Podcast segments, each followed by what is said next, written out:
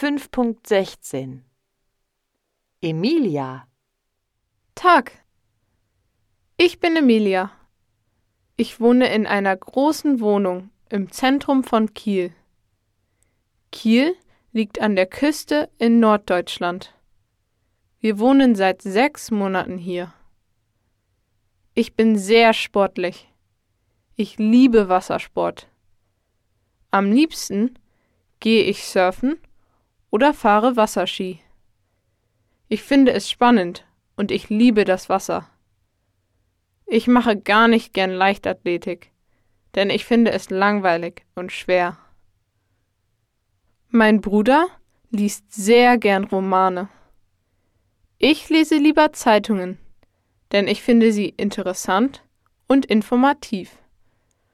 Comics lese ich nicht gern, weil sie doof sind. Am Wochenende sehe ich mit meiner Familie fern. Meistens sehen wir Abenteuerfilme oder Komödien. Wir finden Abenteuerfilme spannend und Komödien sind immer lustig.